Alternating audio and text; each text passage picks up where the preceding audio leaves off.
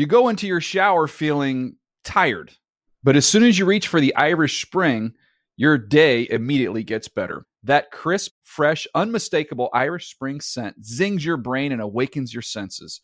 So when you finally emerge from the shower 37 minutes later, because you pay the water bill so you can stay in there as long as you want, you're ready to take on the day and smell great doing it. Irish Spring Body Wash and Bar Soap. Fresh, green, Irish. Shop now at a store near you. When you buy Kroger brand products, you feel like you're winning. That's because they offer proven quality at lower than low prices. In fact, we guarantee that you and your family will love how Kroger brand products taste, or you get your money back. So next time you're shopping for the family, look for delicious Kroger brand products, because they'll make you all feel like you're winning. Shop now, in-store, or online. Kroger, fresh for everyone. Whether you're a savvy spender maximizing your savings with cashback rewards, a thrifty rate watcher seeking the lowest interest, or a travel enthusiast looking for extraordinary perks, Kemba Financial Credit Union has a visa to complement your lifestyle and unique needs. Apply today at Kemba.org to unlock a limited-time 2% cashback on purchases and pay 0% interest on balance transfers for an entire year with a new visa from Kemba. You deserve a card that works for you. Restrictions apply. Offer ends June 30th, 2024. Are you still searching for your perfect place to call home? Well, now is the time to buy at Fisher Homes. If you're looking to move in before the end of 2024, May could be your last opportunity to start building your dream home and close before the year's end. If you're hoping to move in even sooner, Fisher Homes also has homes that are move-in ready and waiting for you, where you can start enjoying the benefits of homeownership even faster. Schedule your personal tour with a new home advisor today at fisherhomes.com and make this spring the season you find your perfect home sweet home. Hey everyone, this is Jody Sweeten from the podcast How Rude, Tanneritos. I've been needing a quick getaway with my family, and the 2024 Hyundai Santa Fe is the perfect vehicle to take us there. It has standard third-row seating, so I'm able to pack my entire family, plus pets, in the car, while also having enough room for our camping essentials. Available H-Track all-wheel drive will get us through any dirt trails, and available dual wireless charging pads will ensure we never have to worry about getting stuck with a dead phone in the middle of nowhere. Visit HyundaiUSA.com or call 562-314-4603 for more details. Hyundai, there's joy in every journey. And now, move the sticks with Appalachian State quarterback Daniel Jeremiah. I had Jeremiah in. That's a touchdown. How sweet it is. And the North Carolina wide receiver, Bucky Brooks. He's going to go long. He's open. It's the Mountaineer and the Tar Heel.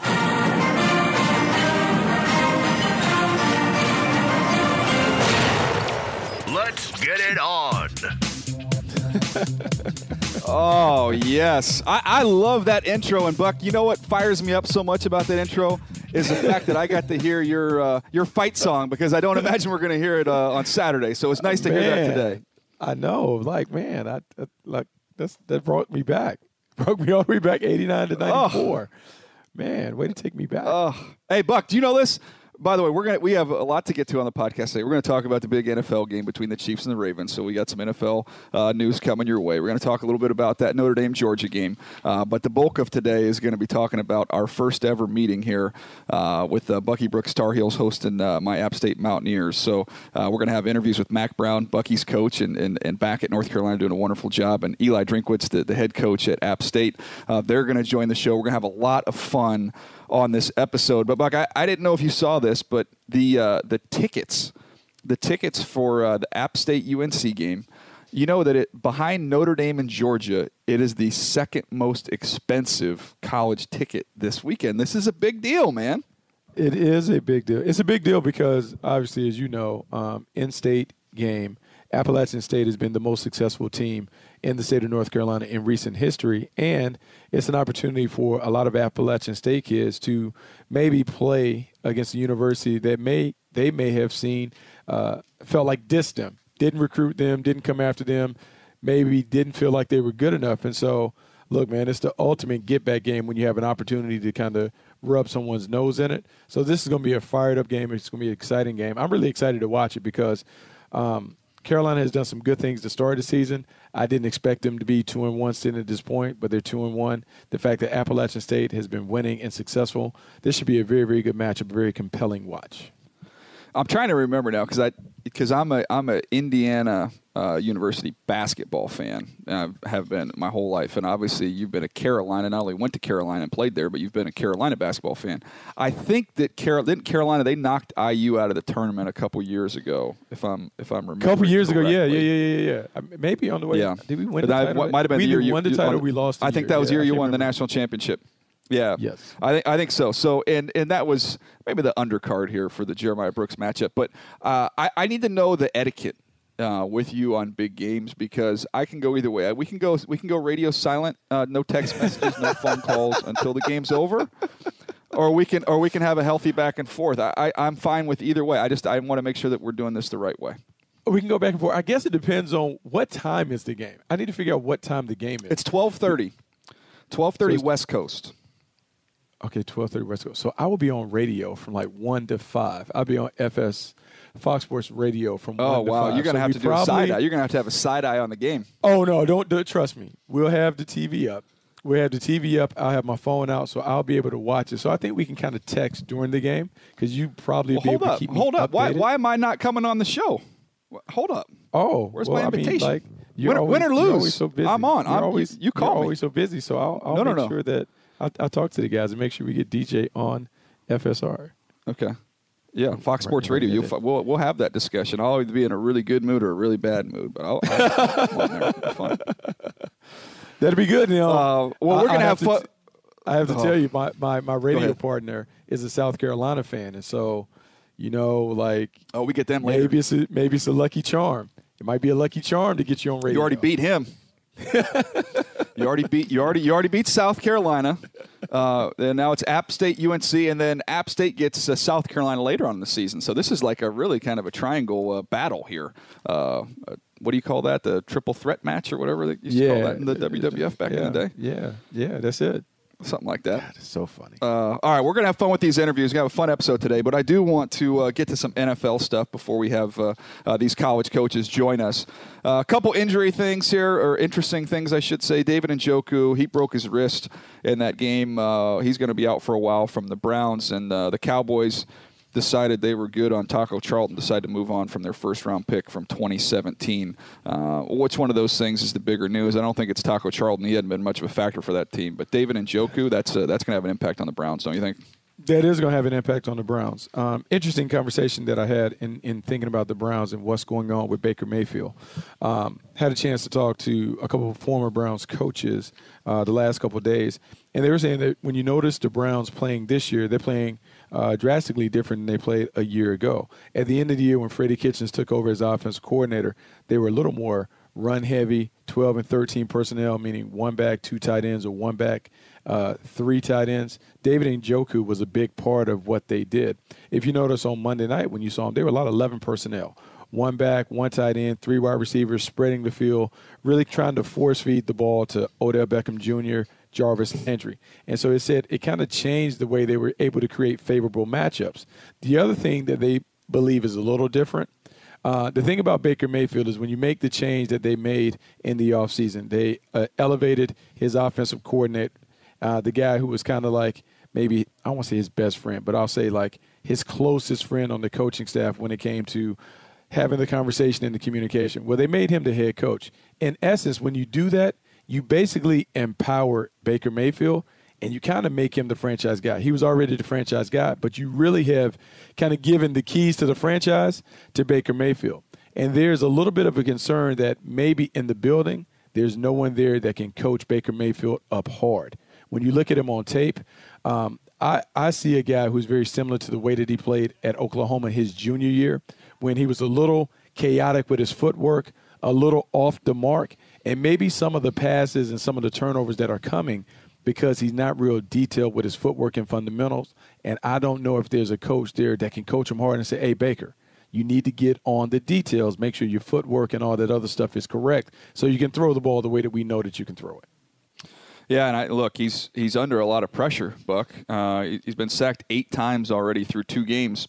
He was sacked 25 times in 14 games last year. So becoming more of a passing team, putting more on his plate, and then an offensive line that I thought played a little bit over their head last year has come back to reality. A couple new faces on there, and I think you're seeing that show up. This team, look, Buck, when I look at the schedule, and this was a little bit of my concern with the Cleveland Browns because, everybody wanted to say this was the, this is a Super Bowl representative from the AFC. We're seeing Baker struggle. And I look ahead, Rams at Ravens, at 49ers, Seahawks, at Patriots, at Broncos, Bills. Tell me where the bad defense is in that group of teams. I mean, goodness gracious.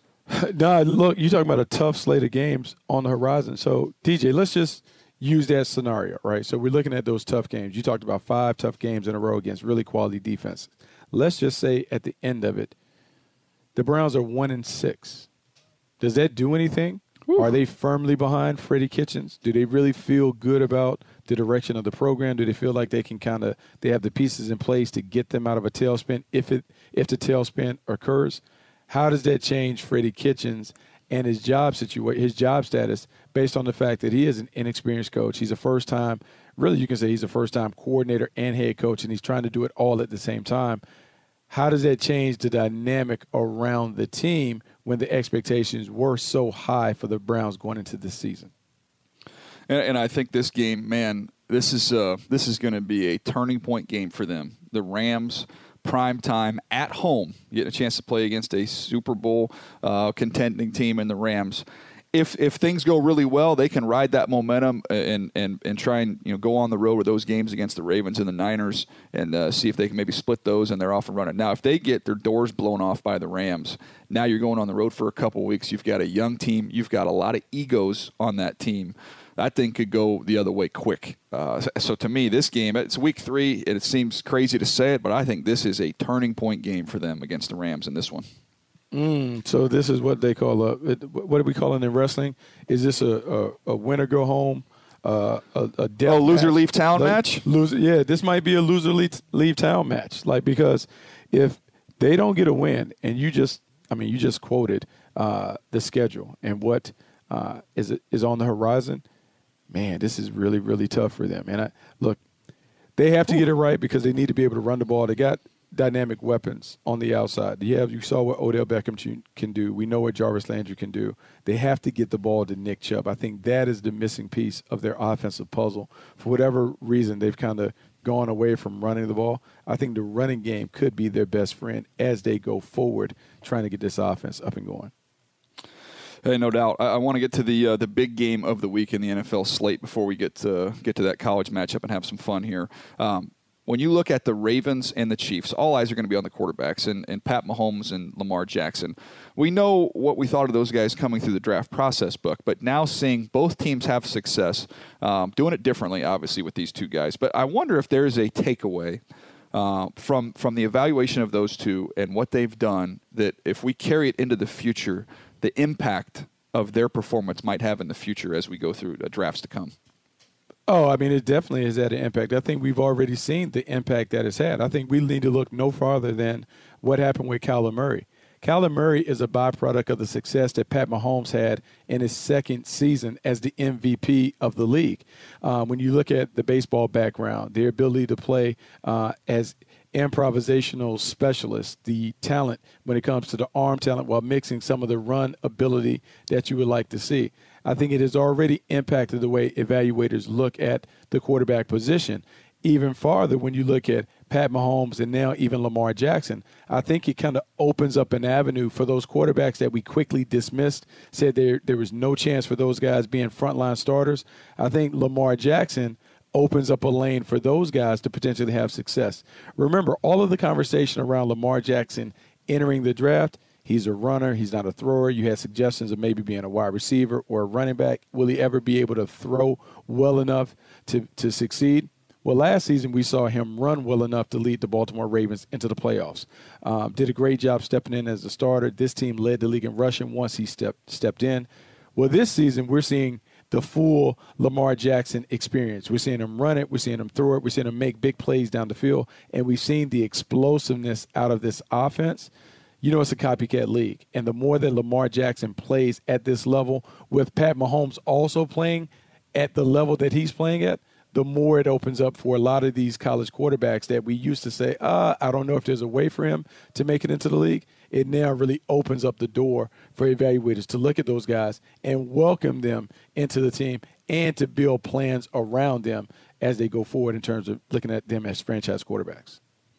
I think it's fascinating to me when you look at the team building aspect of it, Buck, in that the great personnel departments, they do two things. Number one, they look around and see what they have, you know, when they're getting ready to bring in a quarterback. You look and see what you have. Okay, now we go out and get a quarterback. And then once you get that quarterback around what you have, and you use this all the time, like once we get a chance to see where, you know, where the needs and where the holes are, now it's incumbent on you to go get that done, go on the shopping list and go get it. And I thought last year with Baltimore, the thing that was missing was speed at receiver to be able to pay off all these runs. They go out and get Hollywood Brown, and you've seen this offense just really explode in the passing attack. And I think I look at Pat Mahomes, and it's knowing what you have in Andy Reid as a play designer and as a quarterback developer, and knowing, okay, with Andy, now we can go out and get Pat Mahomes, who maybe has a little distance to travel in terms of his development. We're going to redshirt him for a full year, and Andy's going to coach him up, and then the payoff's going to be huge. But you know what you have in terms of coaches and personnel, and that is the fit to bring in a player. And then even once you get him in there, you saw even the Chiefs, with what they have offensively, even went out and got more speed with Mecole Hardman to get more guys. Like, this guy's got a unique arm. Let's get guys that can really, really stretch the football field, and they continue to add pieces there. But it all goes back to fit and team building and making the whole thing come together and work. Absolutely. It is about, we talk about in the evaluation process, the team building process, building it around your quarterback. And so Kansas City was already established. Like, Kansas City could have rolled with Alex Smith. It wouldn't have looked the same the way that it's looked now. We saw Alex Smith play at a Pro Bowl level with the same supporting cast. Mm-hmm. Well, now you drop Pat Mahomes in with a noted quarterback developer in Andy Reid. You allow a terrific dynamic player to be surrounded by explosive weapons and speed all over. And we saw this offense go from really good to great in a hurry. In Baltimore, I think it's even more interesting what they've done. They were constructed to build a team around Joe Flacco. They get Lamar Jackson. They added some tight ends, but I don't know if those tight ends were necessarily for Joe Flacco or for Lamar Jackson. Lamar Jackson jumps in. They go all in on this option attack, and then they spend this offseason looking at Lamar Jackson and really looking at college offenses and trying to figure out what is the best way they can modernize a college offense to make it acceptable to the pro game, and they've done that. Then they added the playmakers. You talk about the speed that they've added. It's not only Hollywood Brown, but it's a running back in Justice Hill. It's another power back in Mark Ingram.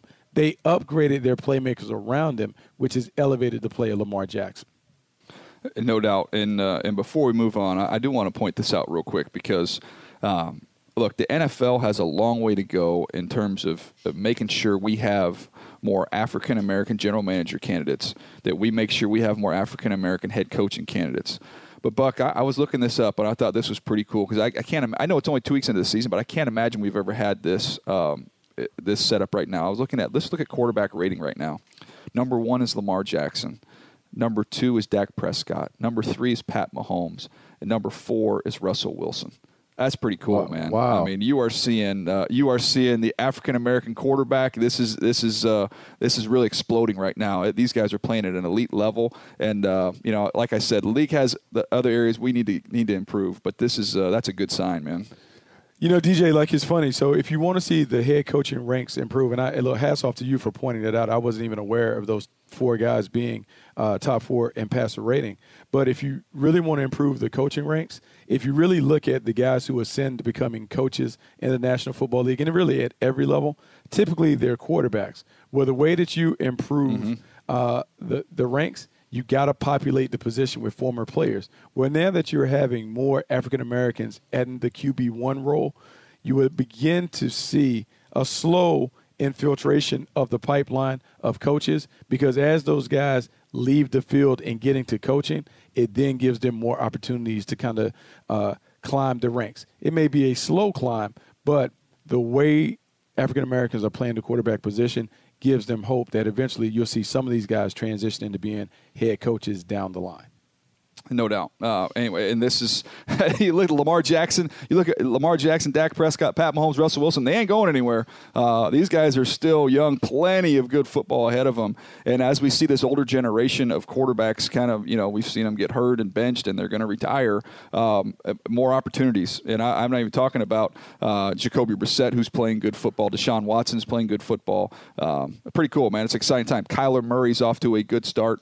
So I'd be curious to know. Maybe we can look that up, and we'll talk about it next week. But is this the biggest number of African Americans we've had starting at one time?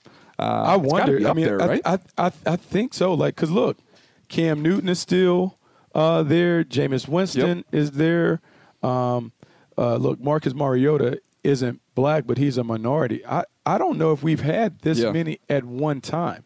And this is a Bucky Brooks notebook. This is the Bucky Brooks notebook right here. It looks like it. Yeah, you got to write about that, man. Right, you can't see me right now. I'm writing all this down because I was unaware of it. You know what I'm saying? And it was one of those things that kind of organically popped up in the conversation. But yeah, like DJ, just off the top of my head, I'm looking at 1, 2, 3, 4, 5. We're talking about 9 quarterbacks that you're mentioning, and I don't know if there's ever been a time in the league. Teddy Bridgewater will get a start this week, so that'll give you 10. Yeah, that's right. That'll give you 10 starting quarterbacks. So you're talking about a third of the league. It has never been a situation where 1/3 of the league has been African American or minority at the position. That is definitely a wave of change, and I think it's a wave of change that started at the lower levels and it's begun to kind of trickle up to the highest level of football. No doubt. Well, let's switch gears here. We're going to get to our coaches, Mack Brown from North Carolina, Eli Drinkwitz from App State. But before we do that, obviously the big game of the weekend is Georgia and Notre Dame. And just quick thoughts from you, what you're expecting in this game. And I want to talk about really the quarterbacks, Jake Fromm, Ian Book, a huge opportunity for them. And Jake Fromm hasn't really got a chance to throw the ball very much so far this season as they've been blowing the doors off people. He's going to get a chance to do that this week. Yeah, no, this is a tremendous opportunity. I think as an evaluator, you always love marquee games. If I have an opportunity to look at guys, I want to see guys play against players that we know will be in the National Football League. And so when I look at Notre Dame and Georgia, I see a ton of NFL guys that will kind of eventually have their opportunity to make it in the league. Georgia is loaded. Georgia is loaded everywhere with NFL prospects, but their quarterback is one that is really intriguing. And the reason why he's intriguing is he may not be an A-level talent in terms of when you look at his physical traits, you look at his arm talent, his arm strength, the way that the athleticism and the movement skills. But, man, I think you'd be hard-pressed to find a guy who has his leadership skills, a guy who has his competitiveness, because, remember, this guy has fended off how many five-star quarterbacks during his time at Georgia? Jacob Eason, he sent them all packing. Justin Fields, he sent packing. I'm sure there was another five-star quarterback that was on the team that he also wrestled the job away from. And so when we look at the quarterback position, and we've heard it, DJ, how many times have we talked to coaches in recent weeks about what do you look for in the quarterback position? The first thing they ask, they respond, leadership, toughness, competitiveness. Yep. He has all of those things. If he is able to kind of put together a string of performances, I don't know if he'll be a first-round talent, but I certainly can see where a team, a good team that already has pieces in place, can say, hey, this is the perfect guy that has the management skills to allow us to play at a high level. Jake Fromm is a very interesting prospect. He needs to do it in big games to continue that narrative being positive for him in the scouting community. But, man, the leadership, the toughness, the wins and the competitiveness certainly gives him a chance to be a top prospect that we'll talk about. Yeah, he's playing behind the best offensive line in college football. A couple tackles I watched last week. They're really, really good. Ooh, and then you really look at the best running back in college football as well. So they've got some dudes there at Georgia. On the other side, Ian Book has played well this year. You know, he's somebody that doesn't get mentioned because he's not the biggest guy in the world. I've compared him size-wise. He reminds me a little bit of Trace McSorley. But you talk about smart, tough, and kind of a gamer. He fits into that mold. And I know Georgia is a heavy favorite in this game. A lot of people expect them to just blow the doors off Notre Dame. Ian Book's got a chance to keep this thing close. And I think that Notre Dame defensive line, several NFL prospects in that group as well. So it'll be up to them to kind of control this Georgia ground game. But keep an eye on those two quarterbacks. One of them will emerge and create some momentum for their draft status coming out of this game. I do believe that. Oh, absolutely. This is a big-time game. Now, I can't go. You mentioned the running back, DeAndre Swift. All eyes are on him. We've seen some of the running backs that have been taken in the first round the last few years have come in and been immediate impact players. I believe you have to rank DeAndre Swift just on flash scouting. He has to be in that conversation with the Christian McCaffreys and those guys in terms of how they look when they were coming out of school. It will be interesting when we begin to really dig down and evaluate the running back position, how many guys can carry first-round grades. Preliminarily, I know he looks like a first-round pick without even really studying him hard. Yeah, he's not tough. That one's not tough to do. All right, Buck, let's get to the matchup that we care about. We've got App State traveling to take on North Carolina. My school versus your school. It's going to be a fun game, man. And we are so pumped that we've got a chance to talk to both of the head coaches ahead of this matchup. And first up is your former head coach and once again the current head coach at North Carolina, Mack Brown. Here's our conversation. DJ, it is always a pleasure when I get to talk to my old college coach, Mack Brown, Hall of Fame coach, national championship coach, a guy who is now back at my program, Carolina, bringing it back. Coach Brown, how are you doing? I'm doing great, Bucky. How are you guys? Man, Coach, we're great. Doing great. Yeah, we're great. It's a tremendous opportunity to talk to you, especially at this time of year, because we're in the process of discussing team building philosophies and how you build a winning program. And just based on your experience, what does a championship program look like? Bucky, I think it starts with communication. And it sounds frail, but if you can't learn to talk to each other, then you don't know who each other are and you don't know about your backgrounds. And then you can't build up trust and respect. And without trust and respect, you got nothing. And then you got to have a common purpose. In the end, our common purpose is we want to have fun because not enough people are right now in our society. We want to win all the games, obviously. We want to graduate the guys, but we also want them to better prepare themselves for life after football. So when they know that everything we do is for one of those four purposes, that's who we are. But we also had everybody sit down and tell their story. And so many times now with new coaches coming in, they're bashing the previous coach and we don't have any players and they're all covering their rear ends. And we thought it's more important to worry about these seniors because they haven't had a good experience the last couple of years. Tell these seniors we're going to win now, but let's get to know each other. So we actually sat and all told our life story. And we'd say, Bucky, where are you from? Tell me about your parents. Tell me about your siblings. Who do you respect most in this room on this team and why? And what's the biggest hardship you've ever had in your life? And it was really interesting how honest everybody was, and I think that really helped us get off to a good start. Coach, that time you took away from the game and going and doing the television and getting a chance to really study college football across the country, was there anything during that time period that you kind of kept maybe a journal or some notes to the side and said, man, if I come back, I'm going to make this change or that change? And how beneficial was that period for you? DJ, it was really beneficial, and Bucket can tell you I'm a note taker. So I sit and I listen, and I try to write little things down that make a difference in my life. And I didn't know if I'd go back and coach or not, but I'm passionate about the game and coaching and playing and players. And it was one of the harder things for me at ESPN because I loved the game and the coaches and the kids so much that ESPN would get upset that I wouldn't bash somebody. And I said, he's killing himself. The man's working himself to death. It's not working, but he's killed himself. So come on, man, give him a break. It's hard to win. So I think I learned a number of things. Number one, I learned a lot more about the media and that you guys have a very difficult job and you're not trying to bash coaches and you're not trying to get on the inside and make something up that's not factual. You got hard jobs. It's hard every day to find something that nobody else knows that's of interest to them. And you got to be honest with what you do. So that really helped me from that perspective. Secondly, I saw that most coaches are miserable.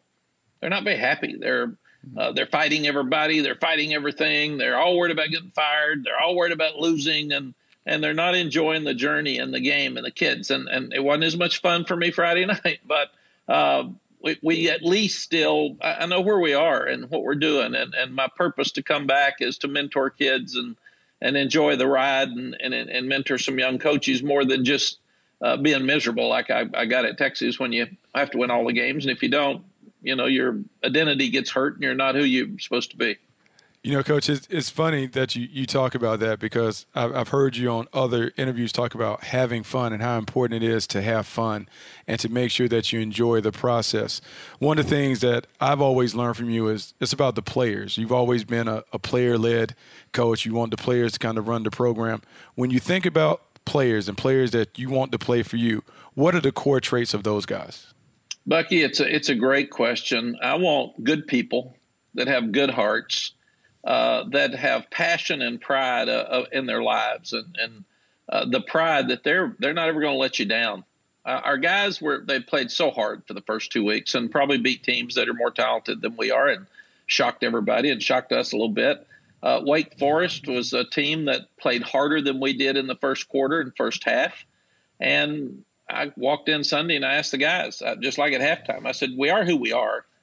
So if we're not going to play with passion, we're going to get beat. And if that's who you are, that's okay. But it's not who I thought we were. And then they fight their guts out and come back to 1 second left in the game and have a chance to win. And I was very proud of them for that.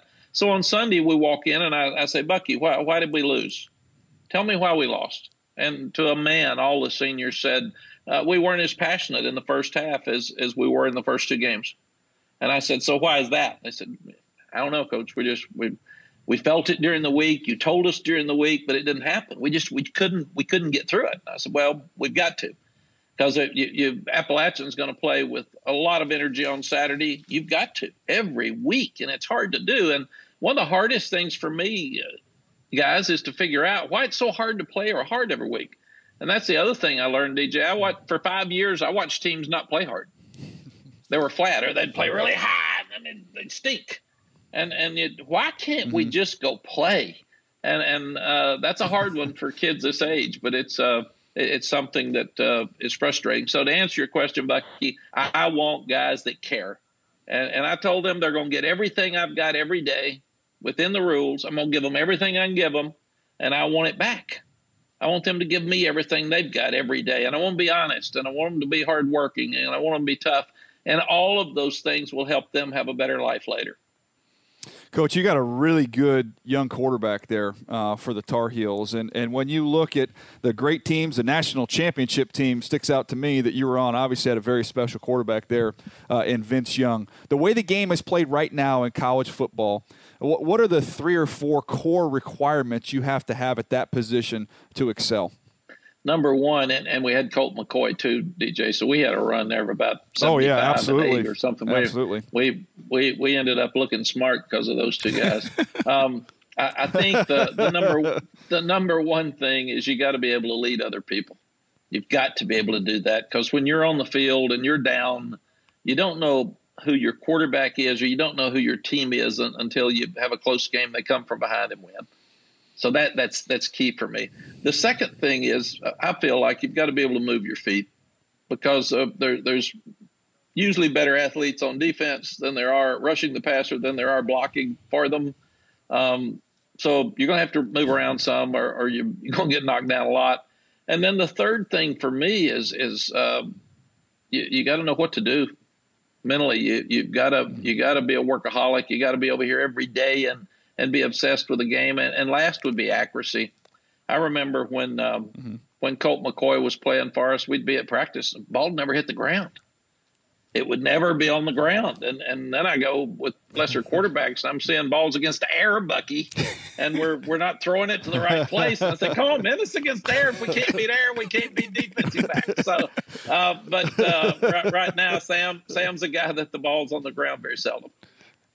You know, Coach, and watching Sam and watching the team, it is amazing to watch the team from one year to the next. We talked about what a championship program looks like, but when you step in and you inherit a program where they've been down, they've been beat down a little bit, they haven't won, how do you teach a team how to win? It's also an interesting question. About the third week we were here, one of the seniors raised his hand. I've been giving him pep talks and do this and do that. And he said, yeah, but how do you win? Tell me how you win. I thought, ooh, never been asked that before by a player. So what you do is you have a plan. You have a process you go through. And you don't talk a lot about winning. You talk about doing the things right that are important. And we say little things. Really and truly, all those little things are big things. And it's Admiral McCraven's a great friend of mine. He was head of the Navy SEALs, and he was the one that captured bin Laden. And he wrote a book, Make Your Bed. And it simply means do things right, start your morning right. And what we started doing, Bucky, is saying go to class, all of them. Be on time to meetings. If not, we're locking the door and you're not getting in. And you got to learn to be on time. They said, well, what about hats? Can we wear hats inside? And I said, I don't care if you wear it, but someone comes up to you, take it off, and be respectful and say yes, sir, and no, sir, and yes, ma'am, and no, ma'am, and let people go through the door before you do. Just little things like that. Pick up your trash. The dressing room was trash. The training table. Pick it up. Pick it up. And they said, well, what's that going to matter? Well, you'll have fewer penalties. You'll have more pride in what you do, and you'll start looking at things from a different perspective. And I think that's the thing you have to do to win. And if you do all of those things right in your life every day, then you start doing things right in your life every day. And the little things that are really huge become important to you. Coach, I'm curious, through the recruiting process, and I'm sure it's changed over the years, but how do you get your staff to understand the importance? You talked about you want competitive guys. I know some guys are going to be higher rated than others. Some guys you're going to have more pressure on you from the outside. You've got to sign this kid because he's a five-star kid or what have you. But how do you give your coaches and your whole operation the courage to say no to some of these guys because they might not be the right fit for your program?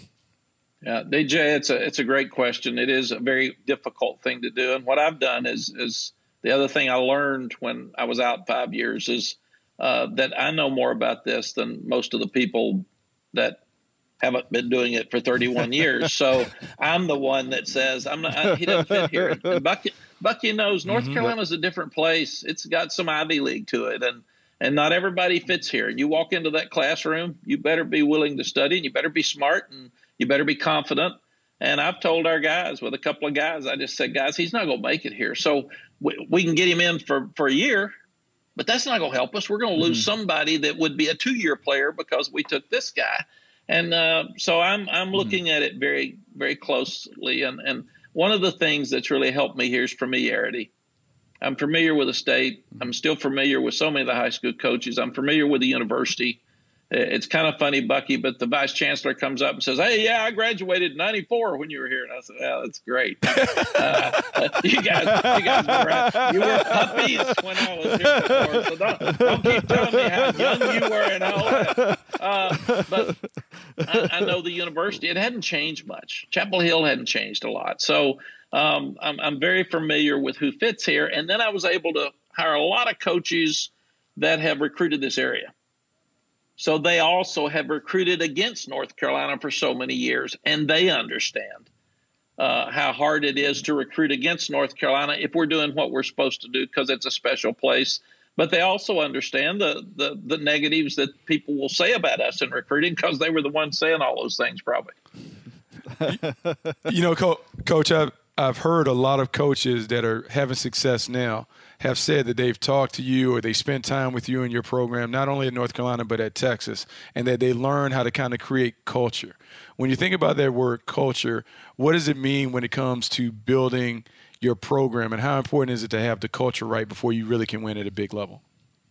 Bucky, I think the biggest thing is that people use the word culture all the time. I've never used it much, but I think you are who you are.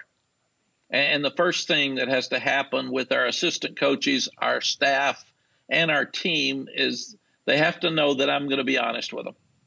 So whatever I tell them, I'm going to do. And if they don't have that trust, then it just doesn't work. So first thing we did is we came in and said, okay, Bucky, you've been losing. Why? Tell me why you're losing. Tell me what needs to change. Secondly, what do you want? What do you need? Well, the food's bad. We'll fix the food. So Sally and I ate on the training table every day. And if the food was bad, I brought the guy in and said, hey, change this. This is dry. This is too greasy.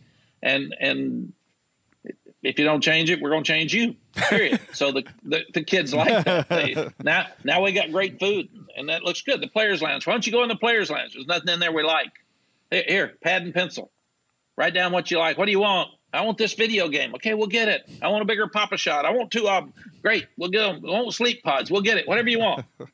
But you got to come in there and use it because we want you around here. We want you to believe in us. The field has been bad for the last couple of years. We'll put field turf in. We'll put synthetic grass. That will be faster than other people. And it's going to look good. And, the weight room, coach, we don't have the right weights. We'll change the weight room. Fix it. Well, our lockers are still the ones you probably use, Bucky. And we said, no, let's get new lockers. Let's fix them. So number one, you got to commit to them. Number two, you've got to give them what they want within the rules and make sure that they understand that the program is special. It's not just we're not asking you to do special things, but not giving you special things to do those things. And then thirdly, they need to know that if I tell them they're going to have steak on Friday night and steak doesn't show up, then I'm not doing my job. So whatever you tell these young people, they need to know that you're going to follow it up. And again, we all talk about little things. Little things like trust are huge. And without that, it just doesn't work. So I've become, DJ, another thing about the 5 years, I've become so direct with our staff and our assistant coaches. I've become so direct with our team. I tell them exactly what I think. And I've told them, if you don't want to hear the truth, then grow up. Grow up. That's part of life.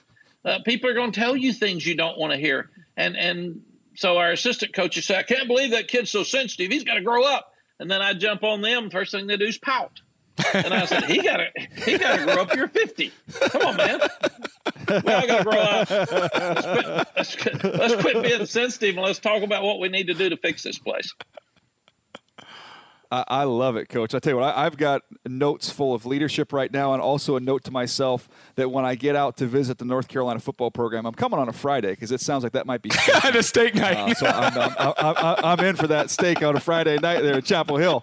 But I'll Coach, promise this you is the, this is the question. Okay, that's it. Your promises are gold. I know that. I'm gonna be there, Coach. We've asked this to a bunch of different coaches, and we've got so many fascinating answers. So I'm anxious to hear your reply here. We've asked guys the best high school football player that you've ever seen. It could be a player that you signed. A bunch of them have been guys that these coaches didn't sign. But there's a guy that stuck out to them as just the best high school football player you've ever seen. Who is it? I would probably I'm going to give you three. Vince Young, who was one of the best players to ever play the game. Derek Johnson, linebacker for the Kansas City Chiefs, who I saw make 33 tackles in a high school football game. And Adrian Peterson, who made me miserable for 4 years at Oklahoma. Lynn Swan was the sideline reporter, and I think Adrian had 200 yards the first half rushing. He said, how do you stop him? I said, I've watched 6 other games. Nobody else has stopped him. So why would you think we're going to? I said, we're going to watch him run. That's all we're doing right now because he's that good. But there's so many great ones, but those have to be right at the top of my list.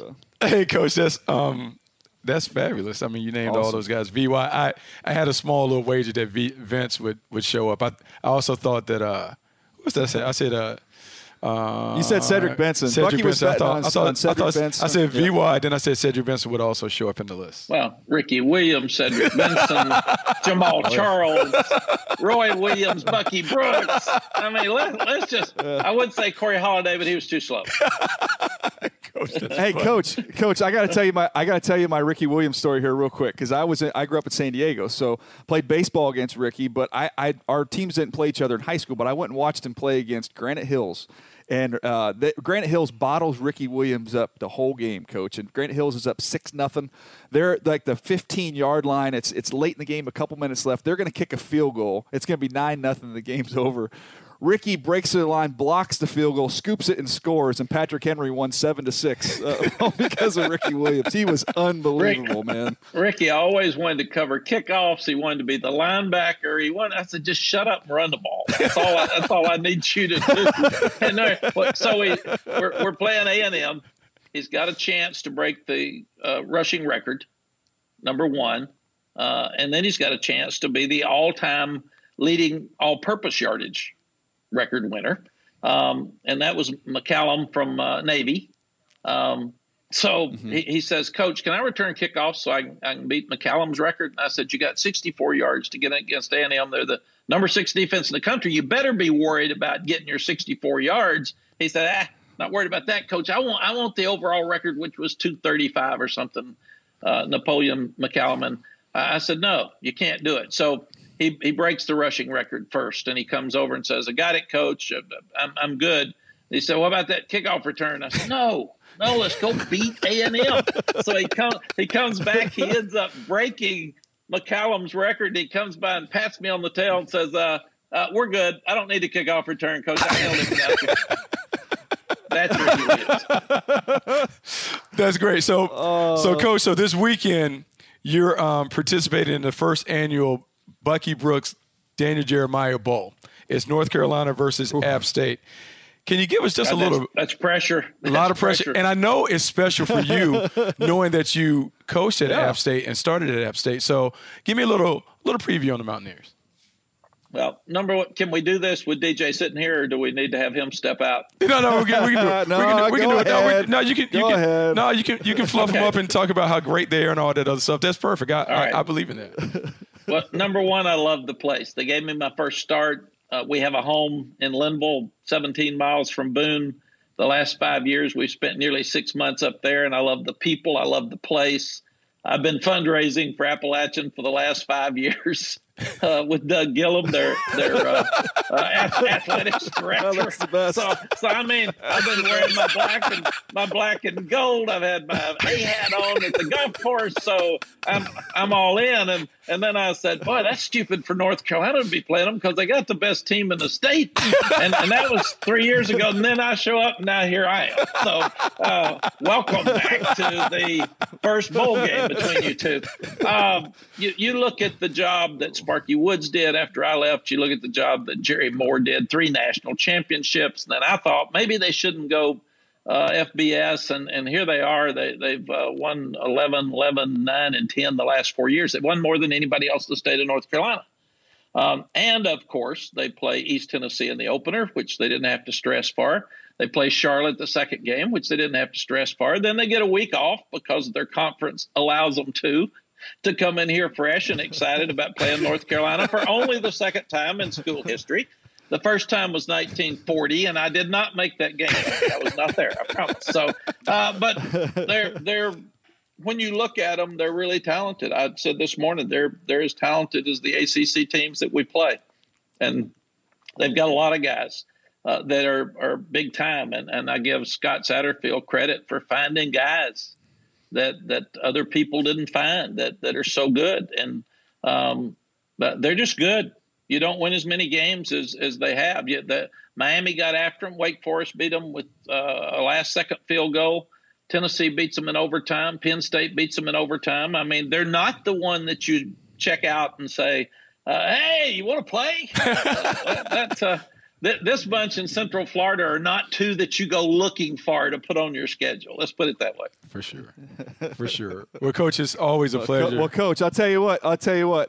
If you can just be nice to my Mountaineers, I'll get your steak dinner, and then then we'll be there. That's all we need to do. I've seen video, DJ. That's not going to fly. Don't even start with it. You need to call the Mountaineers. I told them I like you guys. I live there. Come on, man. Be nice. Well, either way, Coach, we're definitely going to enjoy it. We so appreciate you spending a little time. I always love when I get a chance to catch up with you. I'm looking forward to the great things you can do at Chapel Hill. Best of luck this weekend and going forward the rest of the season. Thank you, guys. And, DJ, you can see the reason I coach are the Bucky Brooks of the world. They're a joy to my life, and I'm so proud of those guys. And they're just part of a big family that I've been so lucky to have for so many years. And so many head coaches, so many people don't get to be a head coach. So many don't get to be a head coach more than about 3 years, 31 years. I got a lot of great people in my life like Bucky, and love you to death. Thanks, Coach. Well, Bucky is a walking billboard for you, Coach. He speaks so highly of you, and I've learned. I feel like I've learned so much from you through Bucky. So thank you for that. I appreciate it. Thank you, guys. Thanks for having me on. All right. And Bucky, I hope you're really excited, Coach. Saturday. And DJ, I hope you're miserable. Yeah. Well, Buck, I got to be honest. I love your coach in Mack Brown, although him saying that he wants me to be miserable hurt a little bit. I got to be honest. That hurt a little bit. But, man, the charisma that he has, you can tell why he ran the state of North Carolina and why he was able to win a national championship at Texas. I think people remember the Texas stuff, Buck, but you were there obviously at North Carolina. It was a time with Mack there that they were kind of like Clemson and that they could go anywhere in the Southeast, and that was the place everybody wanted to go. Yeah, look, DJ, that was a time. I think people forget his last year at North Carolina. They finished in the top five. I want to say they finished number 4 in the polls. That was Dre Bly and Greg Ellis and that crew.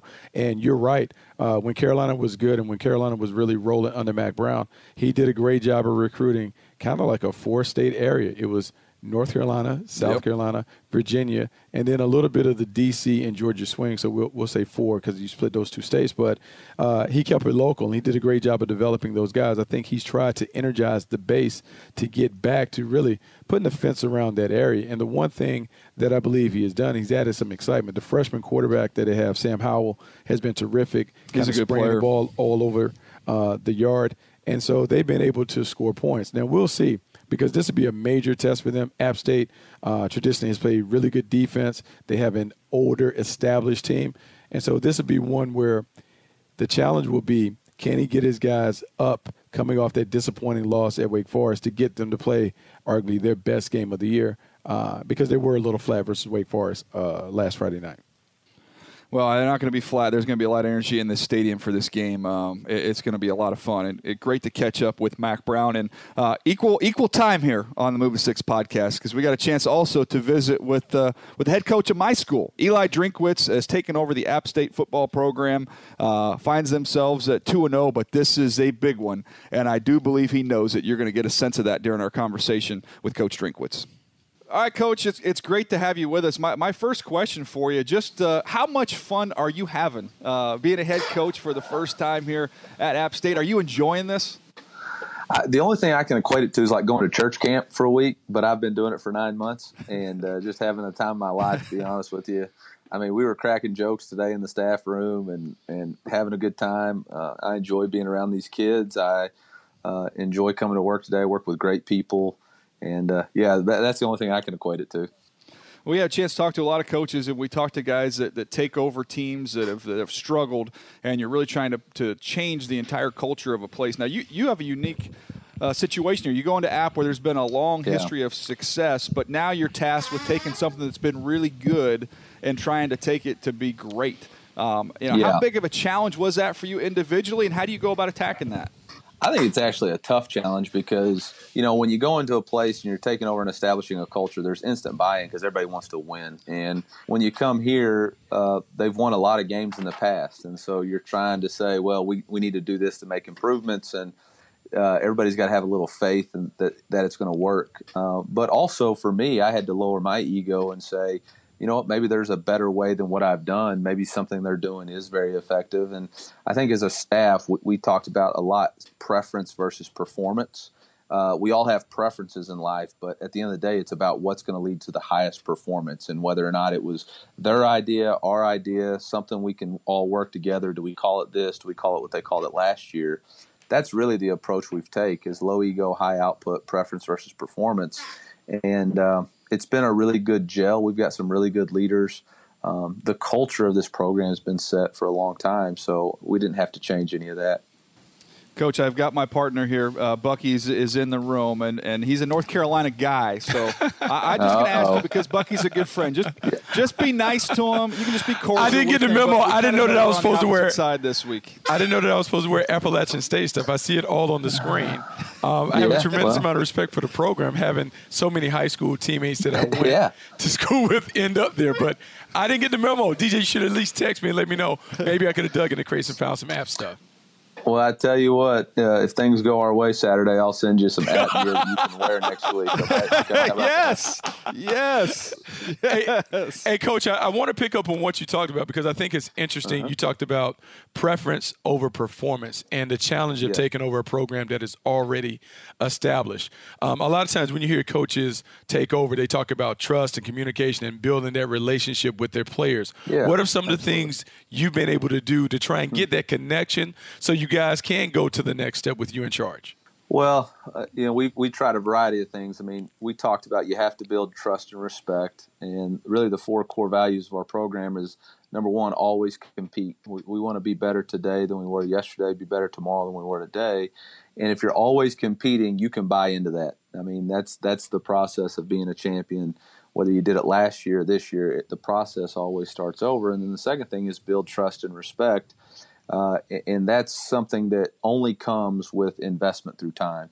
And so we've tried a lot of things, whether it's, going out and, our quarterbacks played the quarterback masters tournament where we went out and played, around the golf with everybody and made it a fun thing.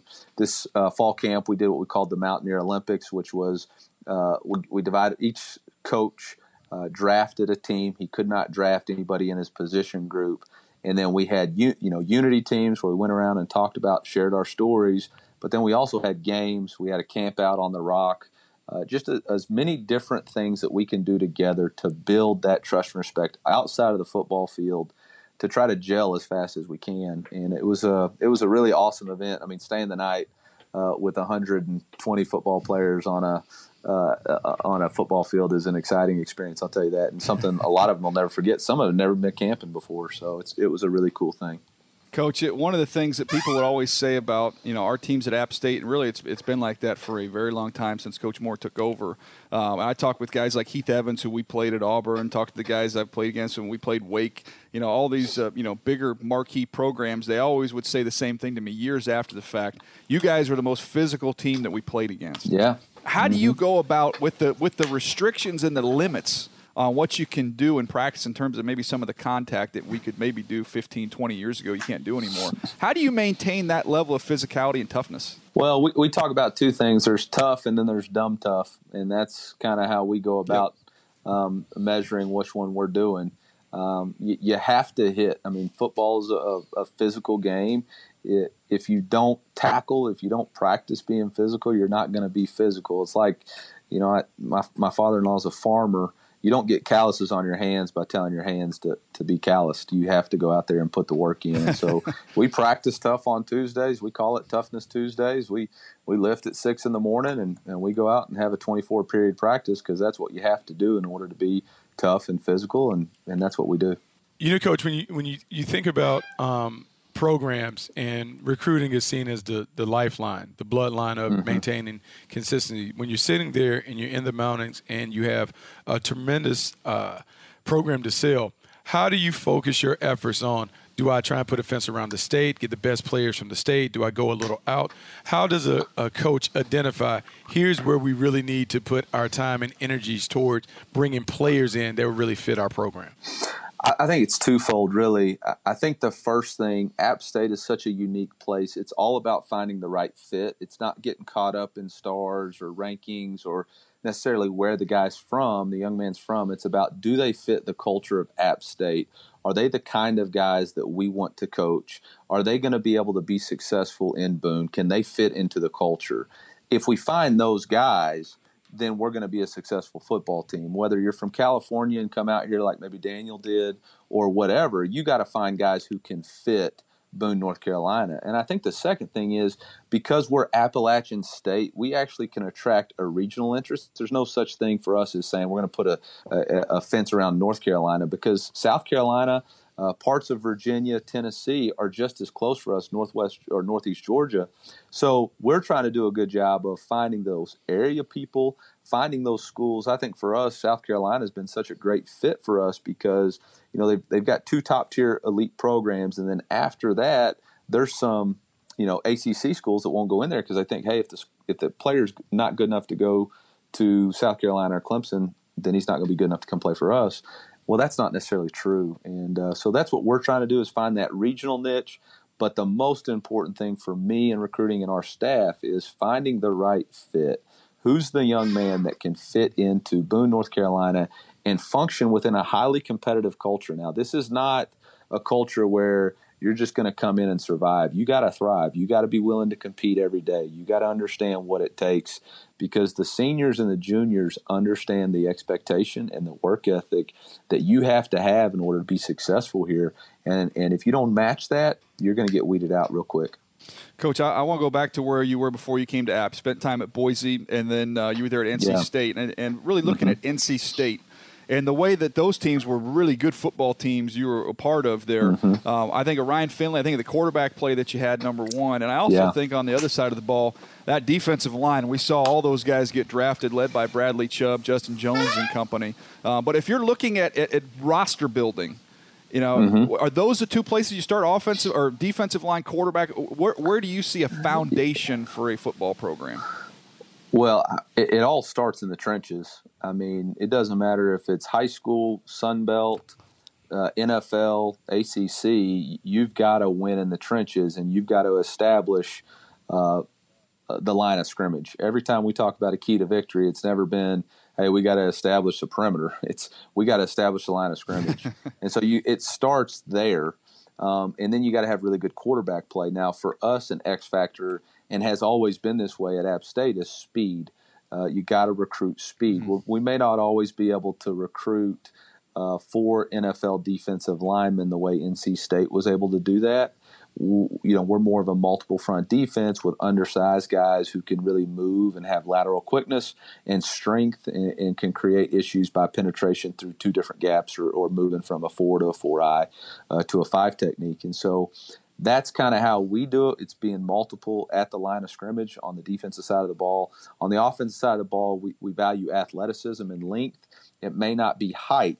We actually value length of the wingspan. You may not be able to get that 6'5 guy, because if we're finding a 6'5 young man that's 280 pounds, we've probably not found a very good football player. We might have found a 6'5 young man. So we find that really good football player who might be in the 6'3, 6'3 and a half, but he's got the wingspan of a 6'5, 6'7 kid who now can survive at that tackle position.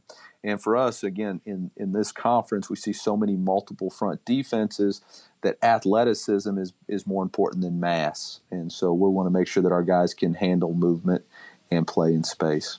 You know, Coach, it's interesting that you bring up multiplicity, athleticism, and speed. In today's game, when you're having building a program, how much is the developmental part of that? You talked about finding guys in South Carolina, whatever. How important is the coaching, teaching, and player development piece to building a championship program? I don't think you can undersell player development, especially at our level. I mean, again, we're a great institution. We're a great school. We're recruiting some really high-level players, but they always need to be developed. These are guys that maybe they didn't play a lot of football, or coming off an injury. And so we have to do a great job of getting them to the nutrition they need, but also the athletic performance that they need through, you know, explosion training, speed training, making sure we're smart with how we train in the weight room. But for us, we are a developmental program. I mean, we're not going to get the blue chippers. I mean, I think we've only had one. I think Daniel Jeremiah was the highest rated player we've ever recruited. That's right. He was a transfer, though, with some character issues, Coach. Yeah. There's no doubt about that. He was a flyer. But no, I think you have to bank on the fact that you're going to develop these guys. And I think one thing we really prided ourselves on, and I think it's going to show up throughout the season, is this summer we spent a lot of time working development. On Sunday nights, we do developmental practices, which means our freshmen, our redshirt freshmen, our sophomores are getting the bulk of the practice reps, whether it's in pads or whatever, to try to make sure we're getting those guys ready for the future. Coach, who are your coaching influences? Like, who would you say, if 2, 3, 4 guys have had the biggest impact on you as a coach? Well, obviously, Gus Malzahn got me into college football, gave me an opportunity to be a QC GA at Auburn, and gave me my first job. And so a lot of my offensive philosophy, or how I go about putting stuff together from my mindset, comes from him. Brian Harsin was a guy who really helped me structure my organizational and how I put the organization of recruiting, the game plan, overall structure. And that's really based out of the Chris Peterson model from what they did at Boise State and what they currently do at University of Washington. And so those are three guys that, you know, and I haven't spent a ton of time with Coach Peterson, but that's really the kind of thing that I look into. And then obviously you take stuff from people you've been around, Coach Chiswick and his value on family and making sure that everybody was incorporated into our program. And I think I try to do a really good job of that. And then Dave, you know, obviously he was very good with establishing a family environment and allowing us to bring our families on trips and gave me a lot of freedom. So there's some things that I take from there too. Coach, when you look at the players that you bring into the program, we've been asking guys, like, what are those core values and players that you look at, not just athletically, but any intangible qualities?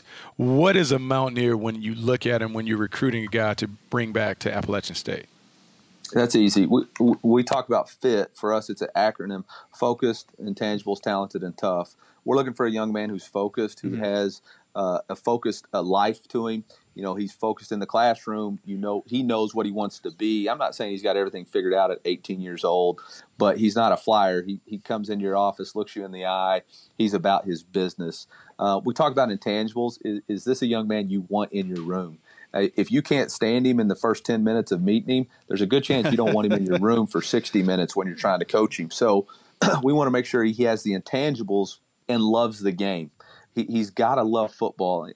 I don't always say that the young man's got to be the smartest, but if you love football, you find a way to make sure you're at class, you're at study hall, you're doing the things that you're supposed to do. You stay out of trouble.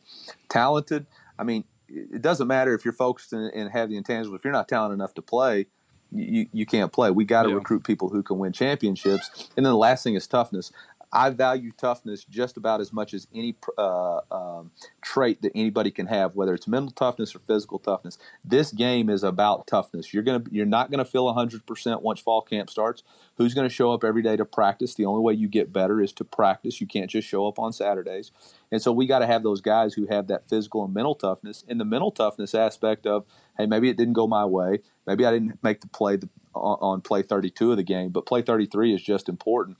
You know, I saw something the other day. This just goes back to mental toughness. Was Newton released something on YouTube, and he talked about the older he gets, the more he understands that there's only 3 or 4 plays in a game that are going to really affect the game. But the trick is you don't know what they are. When you go back and watch it, it may be the first play of the game. It may be the 65th play of the game. And mental toughness means you bring your A game every single play. And I value that just about as much as anything. So just to re-hit it, focused, intangibles, talented, and tough. And that's the right fit for Boone, North Carolina, for Appalachian State. Coach, I love that. We've had a chance to talk to a bunch of different coaches, and we've hit them with this question, and we've been fascinated by the answers we've got because your time in college football, going to high school campuses and watching high school tape, we've just asked the question, who is the best high school football player that you've ever seen? Didn't necessarily have to play for your program, but just the best high school football talent you've ever laid your eyes on. Oh, wow. Best high school football talent I've ever laid my eyes on. You know, that's so interesting because, you know, I've been in a lot of different places and I've seen different tape from whether it's at Boise State or not. I know I was immediately impressed with Justin Fields when I watched his junior tape and saw him live. I think Duke was the only school previously to offer him besides me. And these are guys that have been recent. I loved Keaton Slovis. Keaton Slovis had us as his offer before USC offered him when I was at NC State. And his high school tape, just the toughness he showed. But, man, when you think about just an all-out freak, I do think I remember when I was at Auburn, Sammy Watkins was coming out, and I remember watching that tape and going, holy cow, this dude, if you could get this dude, you're going to win a lot of football games. Now, I will say this. The best quote I've ever heard, though, was when Nick Marshall was at the junior college.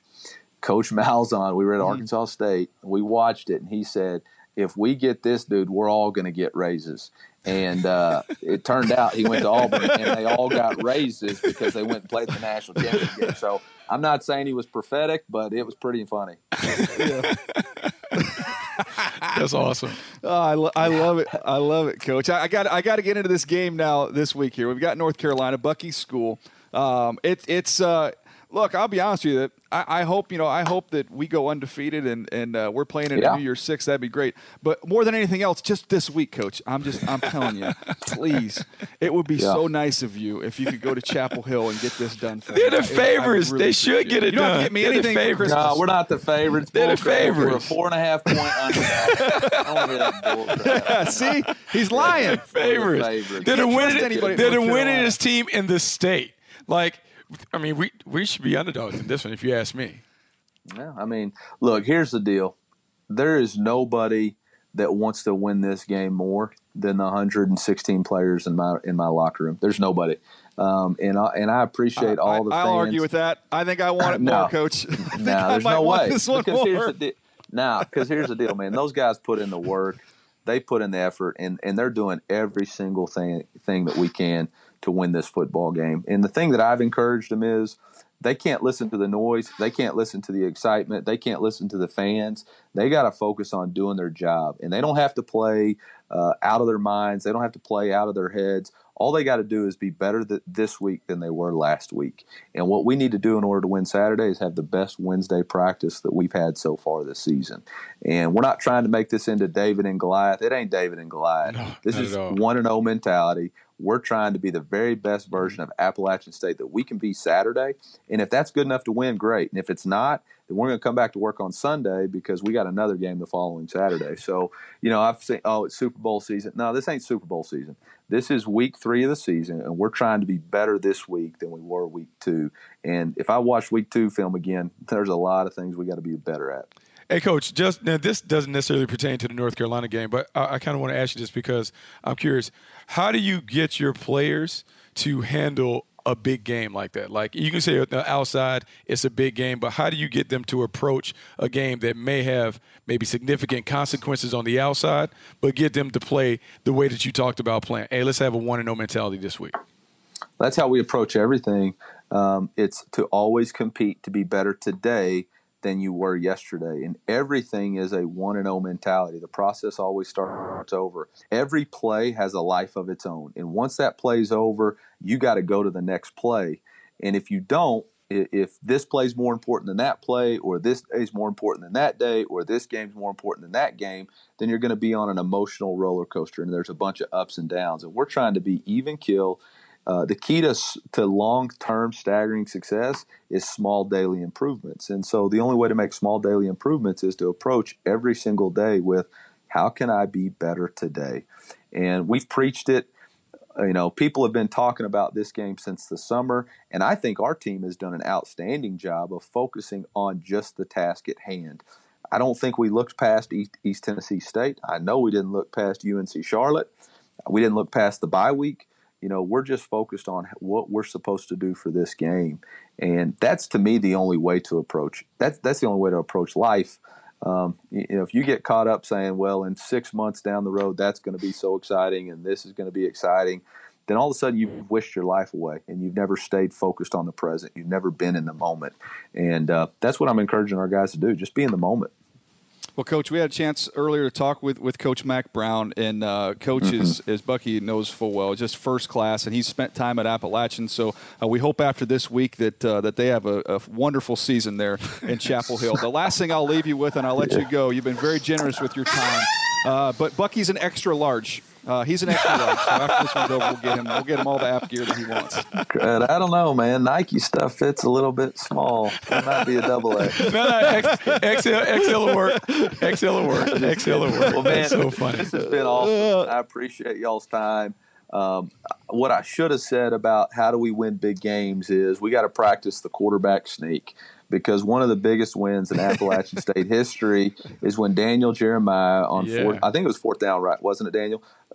Quarterback sneak versus Wake Forest to win the game. And, you know, we've got Sean Clark, who was one of his teammates on our staff. And what we focused on, and we've had Corey Lynch talk to our team this summer again, is it's not about trying to get hyped up and pumped up and all that. It's about doing your job and believing in yourself and believing that you're good enough to be on that field. If it's David and Goliath, man, you're already starting to think like, golly, Goliath's got all the advantages. crowd. We ain't thinking that Bucky's got all the advantages. We're thinking about what size shirt he's wearing. I appreciate it. I love it. I like it. I like it. It's so hey, great. Coach, tell Sean I said hello and tell the team that there's a bunch of us that are going to be watching, and we're proud of them, and go get them this week. We appreciate y'all. Thanks for all your support, Daniel. Thank you, Bucky, for your time. And hey, best of luck, Coach, this season for sure. Hey, what about Saturday? See, Coach, thank you. Hey, I mean, no, Coach, come on now. All right, man, be good. Y'all good luck. Good. All right. See you, boys. Oh, Buck, I am so fired up for this. And I love the energy Coach Drinkwitz bringing to the conversation there. And hey, by the way, he called you out for you saying that Apple is the favorites. They are the favorites. We're not the favorites in this one. The winningest team in the state, like everyone wants to be the underdog and that stuff. Like, it's not a Rocky story. It's not. You're not Rocky Balboa. App State has been established. They've been dominating in the Sun Belt for a while. They've had more success in recent years than North Carolina. I mean, arguably, you could say that maybe App State has been a better program than North Carolina over the last 2 decades. So I don't understand why Carolina is coming in as the favorite. Maybe it's just people just looking at the names as opposed to really paying attention to the games and the legacy that is really taking place. Well, oh, man, I'm starting to get nervous, Buck. I really am. I'm getting nervous for this one. I know you guys got a big team. That's one you heard Coach Drinkwitz mention that. Just there's a little size difference there. So it'll be big. It'll be quickness. It'll be our quickness versus your size.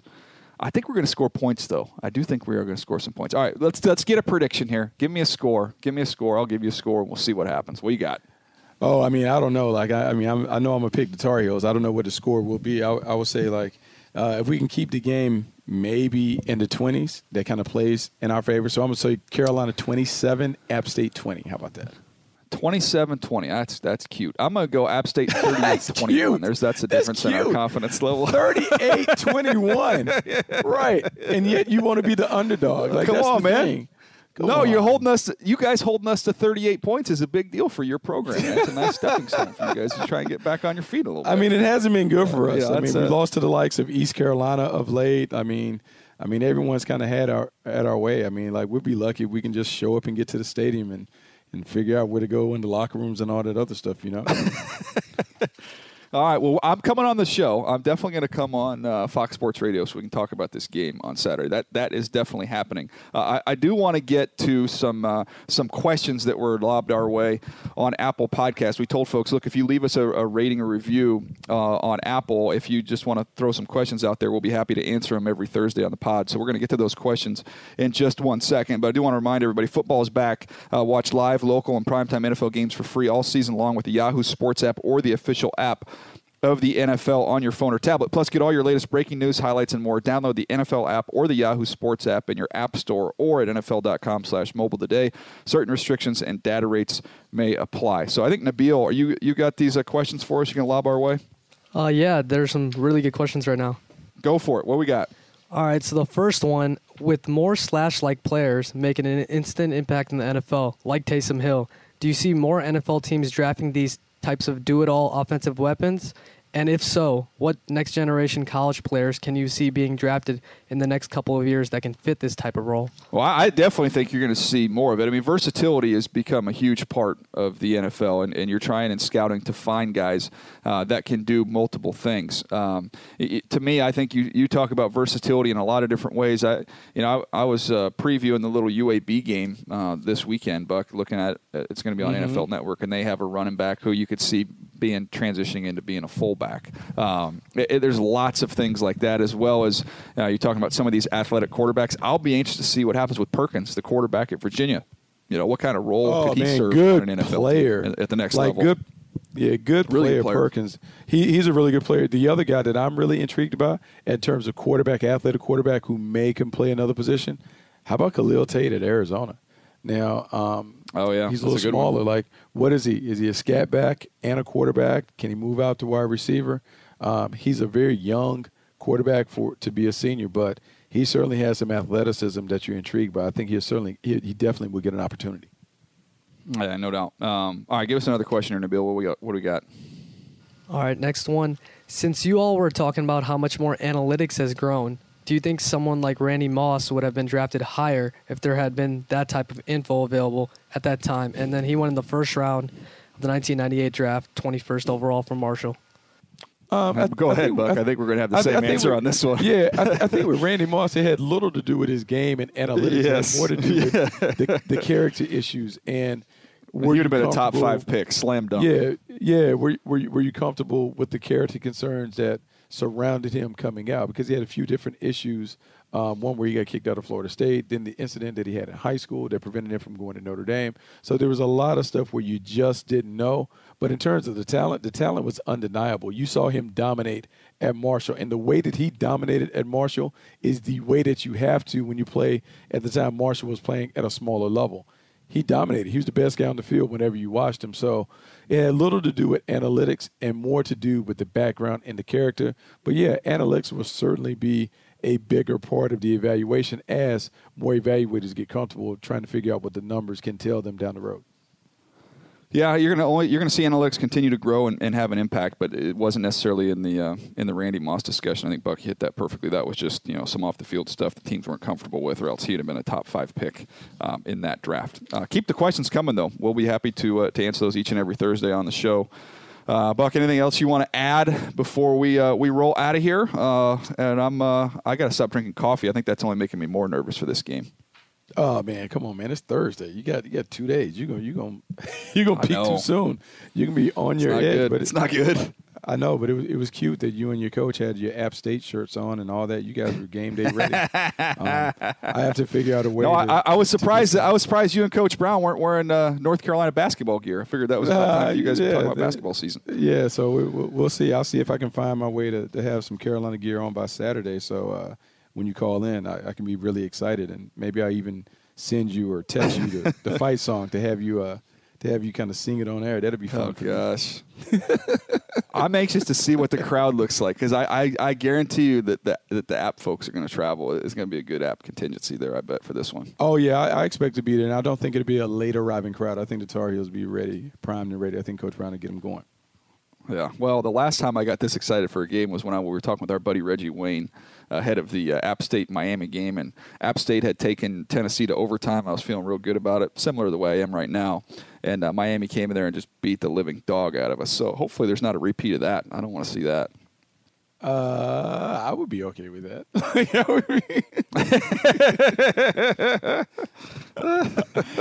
I would be.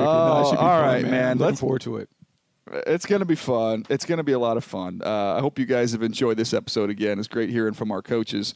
I'm looking forward to a very fun game on Saturday and a great slate of NFL games on Sunday. So we don't get these opportunities very often where we have our teams play against each other. So thanks for allowing us to indulge ourselves a little bit on this matchup. You can check out all of our videos, NFL.com/MTS video. We've got the podcast. Wherever you find podcasts, you can find the Move the Sticks podcast. We do appreciate you guys listening, and we'll see you next week right here on Move the Sticks. Thanks for downloading Move the Sticks with Daniel Jeremiah and Bucky Brooks. For more, go to NFL.com/podcasts.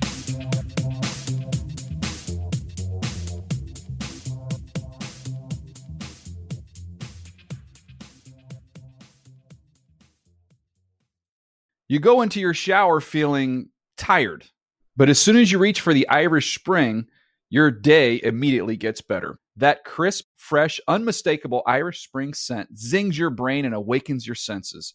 So when you finally emerge from the shower 37 minutes later, because you pay the water bill so you can stay in there as long as you want, you're ready to take on the day and smell great doing it. Irish Spring Body Wash and Bar Soap. Fresh, green, Irish. Shop now at a store near you. Whether you're a savvy spender maximizing your savings with cashback rewards, a thrifty rate watcher seeking the lowest interest, or a travel enthusiast looking for extraordinary perks, Kemba Financial Credit Union has a visa to complement your lifestyle and unique needs. Apply today at Kemba.org to unlock a limited-time 2% cashback on purchases and pay 0% interest on balance transfers for an entire year with a new visa from Kemba. You deserve a card that works for you. Restrictions apply. Offer ends June 30th, 2024. Are you still searching for your perfect place to call home? Well, now is the time to buy at Fisher Homes. If you're looking to move in before the end of 2024, May could be your last opportunity to start building your dream home and close before the year's end. If you're hoping to move in even sooner, Fisher Homes also has homes that are move-in ready and waiting for you, where you can start enjoying the benefits of homeownership even faster. Schedule your personal tour with a new home advisor today at fisherhomes.com and make this spring the season you find your perfect home sweet home. Managing your diabetes just got easier. The powerful new Dexcom G7 lets you see your glucose numbers on your compatible watch and phone without fingersticks. And because Dexcom G7 is the most accurate CGM system, you can be confident in your food, exercise, and medication decisions. And all those decisions can lead to big results, like more time in range and lower A1C. Get started at Dexcom.com. Dexcom data on file 2023. If your glucose alerts and readings from the G7 do not match symptoms or expectations, use a blood glucose meter to make diabetes treatment decisions. For a list of compatible devices, visit Dexcom.com/compatibility. Hey guys, back at the playground again, huh? Yep. You know what this playground could use? A wine country. Heck yeah, and some waves so we could go surfing. Oh, yeah. Ah, love that. A redwood forest would be cool. I'm in. Ah, ski slopes. Let's do it. Can a girl go shopping? Yeah, baby. Wait. Did we just invent California? Discover why California is the ultimate playground at visitcalifornia.com.